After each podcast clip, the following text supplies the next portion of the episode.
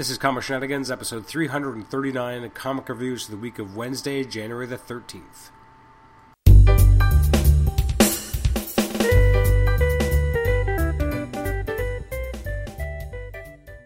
Welcome to the Comic Shenanigans podcast. I'm your host, Adam Chapman. This is episode 339. It's our comic reviews episode for releases from the week of Wednesday, January the 13th.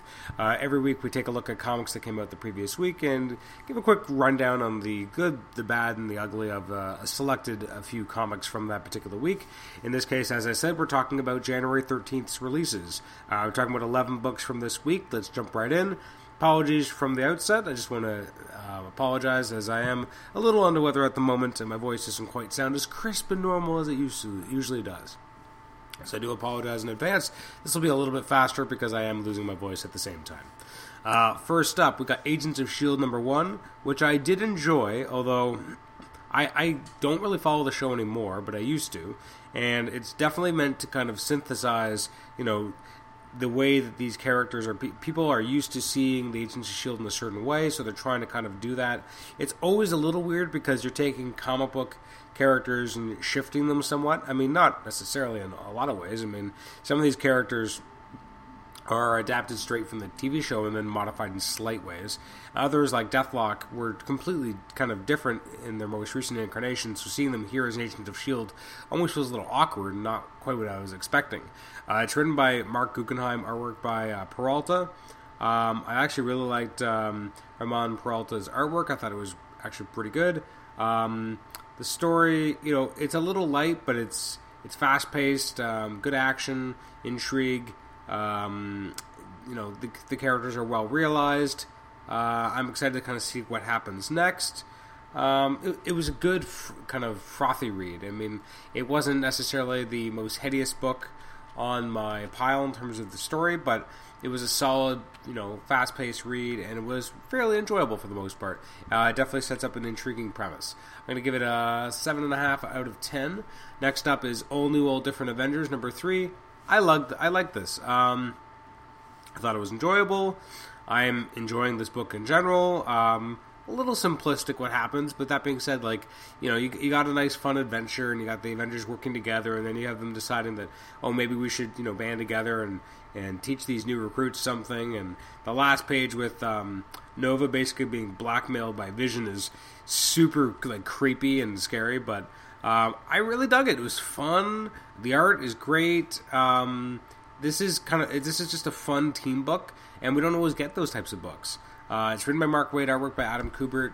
Uh, it was I really enjoyed it. Uh, I'm I'm in for the long haul.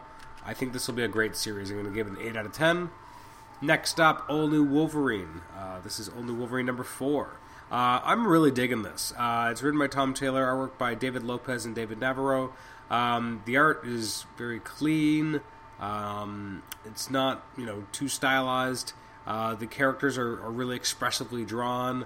Um, the art is you know very clear and under, and it's easy to understand exactly what's happening.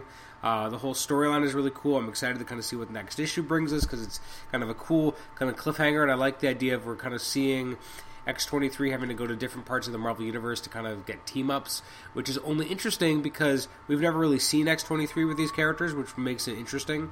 Um, the whole concept of Stephen Strange referring to Logan as her father, I don't think it was ever really addressed before, but I like that kind of concept, and I think it actually adds some dimension to that relationship.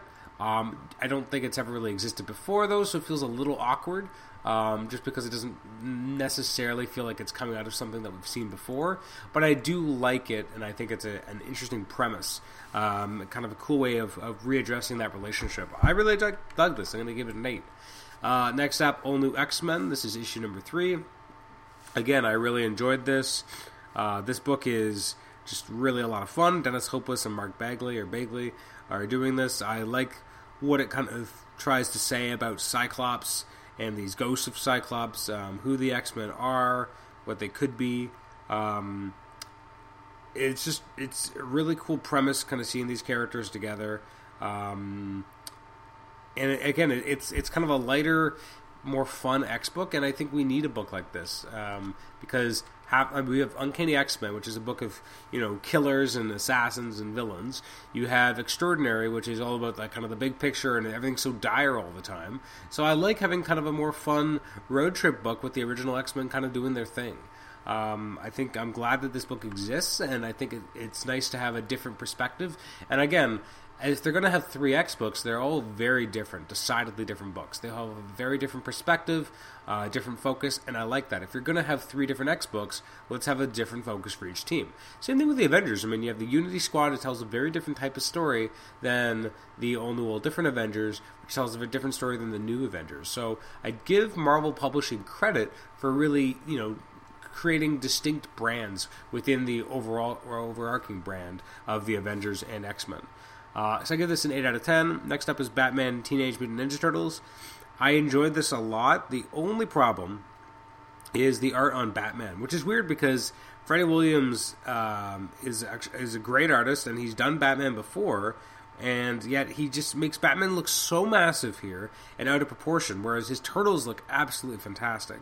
Uh, it's written by James Tynion the fourth. Freddie Williams the second, as I said, is the does the art and cover.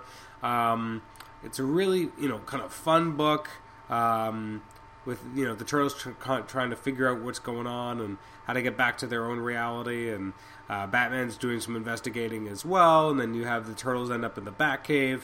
Um, very cool stuff. Uh, the art is the only thing like it's really just the Batman parts I don't think are as strong, but otherwise I think it's it's a fun, enjoyable crossover book. Um, you know, it's kind of like watching an action movie. Like you're not expecting deep plots; you just want to kind of have some fun, and that's exactly what I felt like this gave us. Uh, seven and a half out of ten. Next up is Extraordinary X Men. This is issue number five. It was all right. Um, they fight against the you know the, the, Cyclops clone, and Storm tries to kind of make a, a bit of a speech to the the world, and I don't know. It was okay, but it just it, it, lacked something for me. I, am not a huge fan of Ramos's artwork on this book. Lemire hasn't quite sold me on the kind of new premise and this world that hates and fears them more than ever uh, because of Cyclops. I'm going to give it a six. Um, it was okay, but it wasn't much more than that to, to me. Uh, next up is the Mighty Thor, issue number three. This continues to be enjoyable. The artwork's great. Um, I loved all the aspects with uh, Thor and this kind of new version of Loki, just because I've been enjoying Loki in the last couple of years in different ways. Um, the different writers who have written him. Uh, Jason Aaron did the writing with Russell Dauterman on art. Um, I, I, I, really enjoyed the the Loki story. It was kind of crazy and fun and weird. Uh, if you're liking kind of this style of Loki, I think you'll find a lot to enjoy in this issue. If you're not, then your mileage is definitely going to vary. It's a lot more Asgard, uh, sorry, Asgard. It's a lot more Asgardian focused here than it has been in previous issues. Which, although it had an Asgardian focus, we're also focused on what's actually going on with Jane. So we've got a little bit less characterization here, and a little bit more on just kind of the the Asgard Thor aspects of the stories as opposed to the Jane part of the story. I still enjoyed it though. It was a, a solid, you know, seven and a half out of ten. Uh, I don't think there was anything that I really didn't like this week. Uh, next up is Secret Wars number nine. Um, I did enjoy this. I thought it was good. Uh, it was kind of a good way of ending the storyline. I'm going to give it a, you know, eight and a half out of ten. I will say that if you want to hear me talk more about it, and for like an hour and a half with two guests, you should check out episode 338, which was our comic talk spotlight on Secret Wars, where we actually talk about the event in its entirety. And that episode is with Paul Scores and AJ Reese, and we recorded it on Sunday and put it up that night. Um, that is a, a, fun episode where we talk about the event, so I'm not going to mention too much about the actual story here, just because if you want to hear more of, of us spoiling the crap out of it and talking more about it, you should check out uh, episode 338. Uh, next up is Silk, uh, number three. I continue to really dig this book. Uh, it's just got a sense of charm that other books just don't have. Uh, it's written by Robbie Thompson, artwork by Tana Ford. Tana Ford is maybe the only rough spot because at times Spider-Man's costume doesn't quite look right. But uh, the story is really what gets me. I mean, the art is is is stylized and, and definitely um, has a certain charm to it as well. I don't think the art is as strong as the story, but the story is good. I like the Goblin Underground. I like how it has something personal for Silk. I like that she's really kind of uh, biting off way more than she can chew, and we're seeing her really getting in and over her head about this. I'm going to give it a 7 out of 10, primarily because I don't think the art was quite up to the snuff of the previous issues, but the writing was still fantastic. Uh, next up is Squadron Supreme number 3. I dug this. I liked it a lot. Um, I like what we're kind of seeing with the Squadron. It's written by uh, James Robinson, uh, artwork by Leonard Kirk. Um, Kirk's art at times isn't quite as solid in the first few pages. I found the detail in some of the character faces was a little lacking, but then it kind of picks up into high gear as we have the Uncanny Avengers going up against the Squadron. Um, and that was a lot of fun kind of seeing the way that these characters fight, uh, seeing Jim Hammond show up. Um, seeing what was it, Lyra or sorry, Thundra uh, save the squadron and bring them to um, Weird World, where they're now faced by Archon. Uh, I'm digging it. It's it, it's it's fun. I'm enjoying this Squadron Supreme kind of new tale. I also really liked Squadron Sinister, which was not the same, but um, had similar characters, obviously in, in, in essence.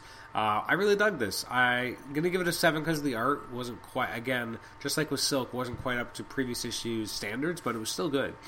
And next, uh, but last but not least, is Uncanny Avengers.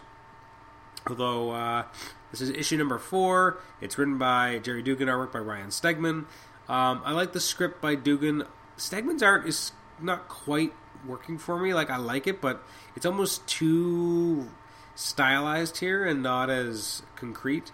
Um, but it is still an enjoyable book, an enjoyable read. Uh, the very ending, I don't know if I really am excited to see more about Hank Pym now that he's merged with Ultron, but we'll see. I'm hoping that Duggan does something good with this. Uh, I'm going to give it a seven and a half out of ten. So really, the nothing was really bad this week that I read. It was all, I guess the the only book that kind of scored less than a seven this week for me was Extraordinary X Men number five. Uh, a lot of books I didn't have a chance to read yet. Uh, some of the highlights include Catwoman, Batman, Superman, Earth Two Society, uh, the second issue of Robin War, new issue of Donald Duck, uh, Mickey Mouse, Walt Disney Comics and Stories, uh, Black Knight by a recent guest Frank Tieri, uh, Illuminati, Red Wolf, Scarlet Witch, and Web Warriors. As we look forward to the upcoming week, um, so specifically releases from January the 20th, uh, we've got books coming from from DC. We've got new issue of Batman by Scott Snyder. We've got new issue of Doctor Fate. I'm surprised that's still going uh, just because I haven't been a huge fan. Uh, we got the first trade paperback of Grayson as well as the uh, second trade paperback of Grayson. I'm surprised those are releasing on the same day. That's doesn't even seem right. Uh, we've got what else have we got here? We got Robin, son of Batman, number eight, Secret Six, number ten, Sinestro, uh, number nineteen. Showcase presents Batman trade paperback, volume six. Uh, Titans Hunt, number four. Man, we're already up in issue number four of that. Um, from Marvel Comics, we've got Astonishing Ant Man number four, the launch of Captain Marvel number one. Uh, we've got uh, Deadpool number six, Drax number three, Hercules number three, super pumped for that. Miss Marvel number three, uh, Patsy Walker, aka Hellcat number two, Punisher Max trade paperback, the complete collection, volume one. Uh, Silver Surfer launches again. We have a new issue of Star Wars with number fifteen. Uh, Thor trade paperback, volume one, Goddess of Thunder. Uh, Thunderbolts classic trade paperback, new printing of the, the, first volume, as well as Uncanny Inhumans number four, Uncanny X Men number two, and X Men trade paperback, volume one of Inferno, as they're reprinting the Inferno uh, storyline. So that's everything coming up this week. Uh, oh, and I think there's also a second printing of Klaus or Claus. I don't know how you want to pronounce it. Anyways, thank you for joining me for episode 339. This has been our comic reviews episode for the week of Wednesday, uh, January the 13th. You can reach us at comicshenanigans at gmail.com. Like us on Facebook, read and review us on iTunes, subscribe to us on iTunes, and you can also uh, listen to us on Stitcher uh and obviously on iTunes as well. Thanks for joining us, and uh, look forward to our next episode, uh, which is promising to be a good one. Episode 340 coming out in a few days. Bye bye.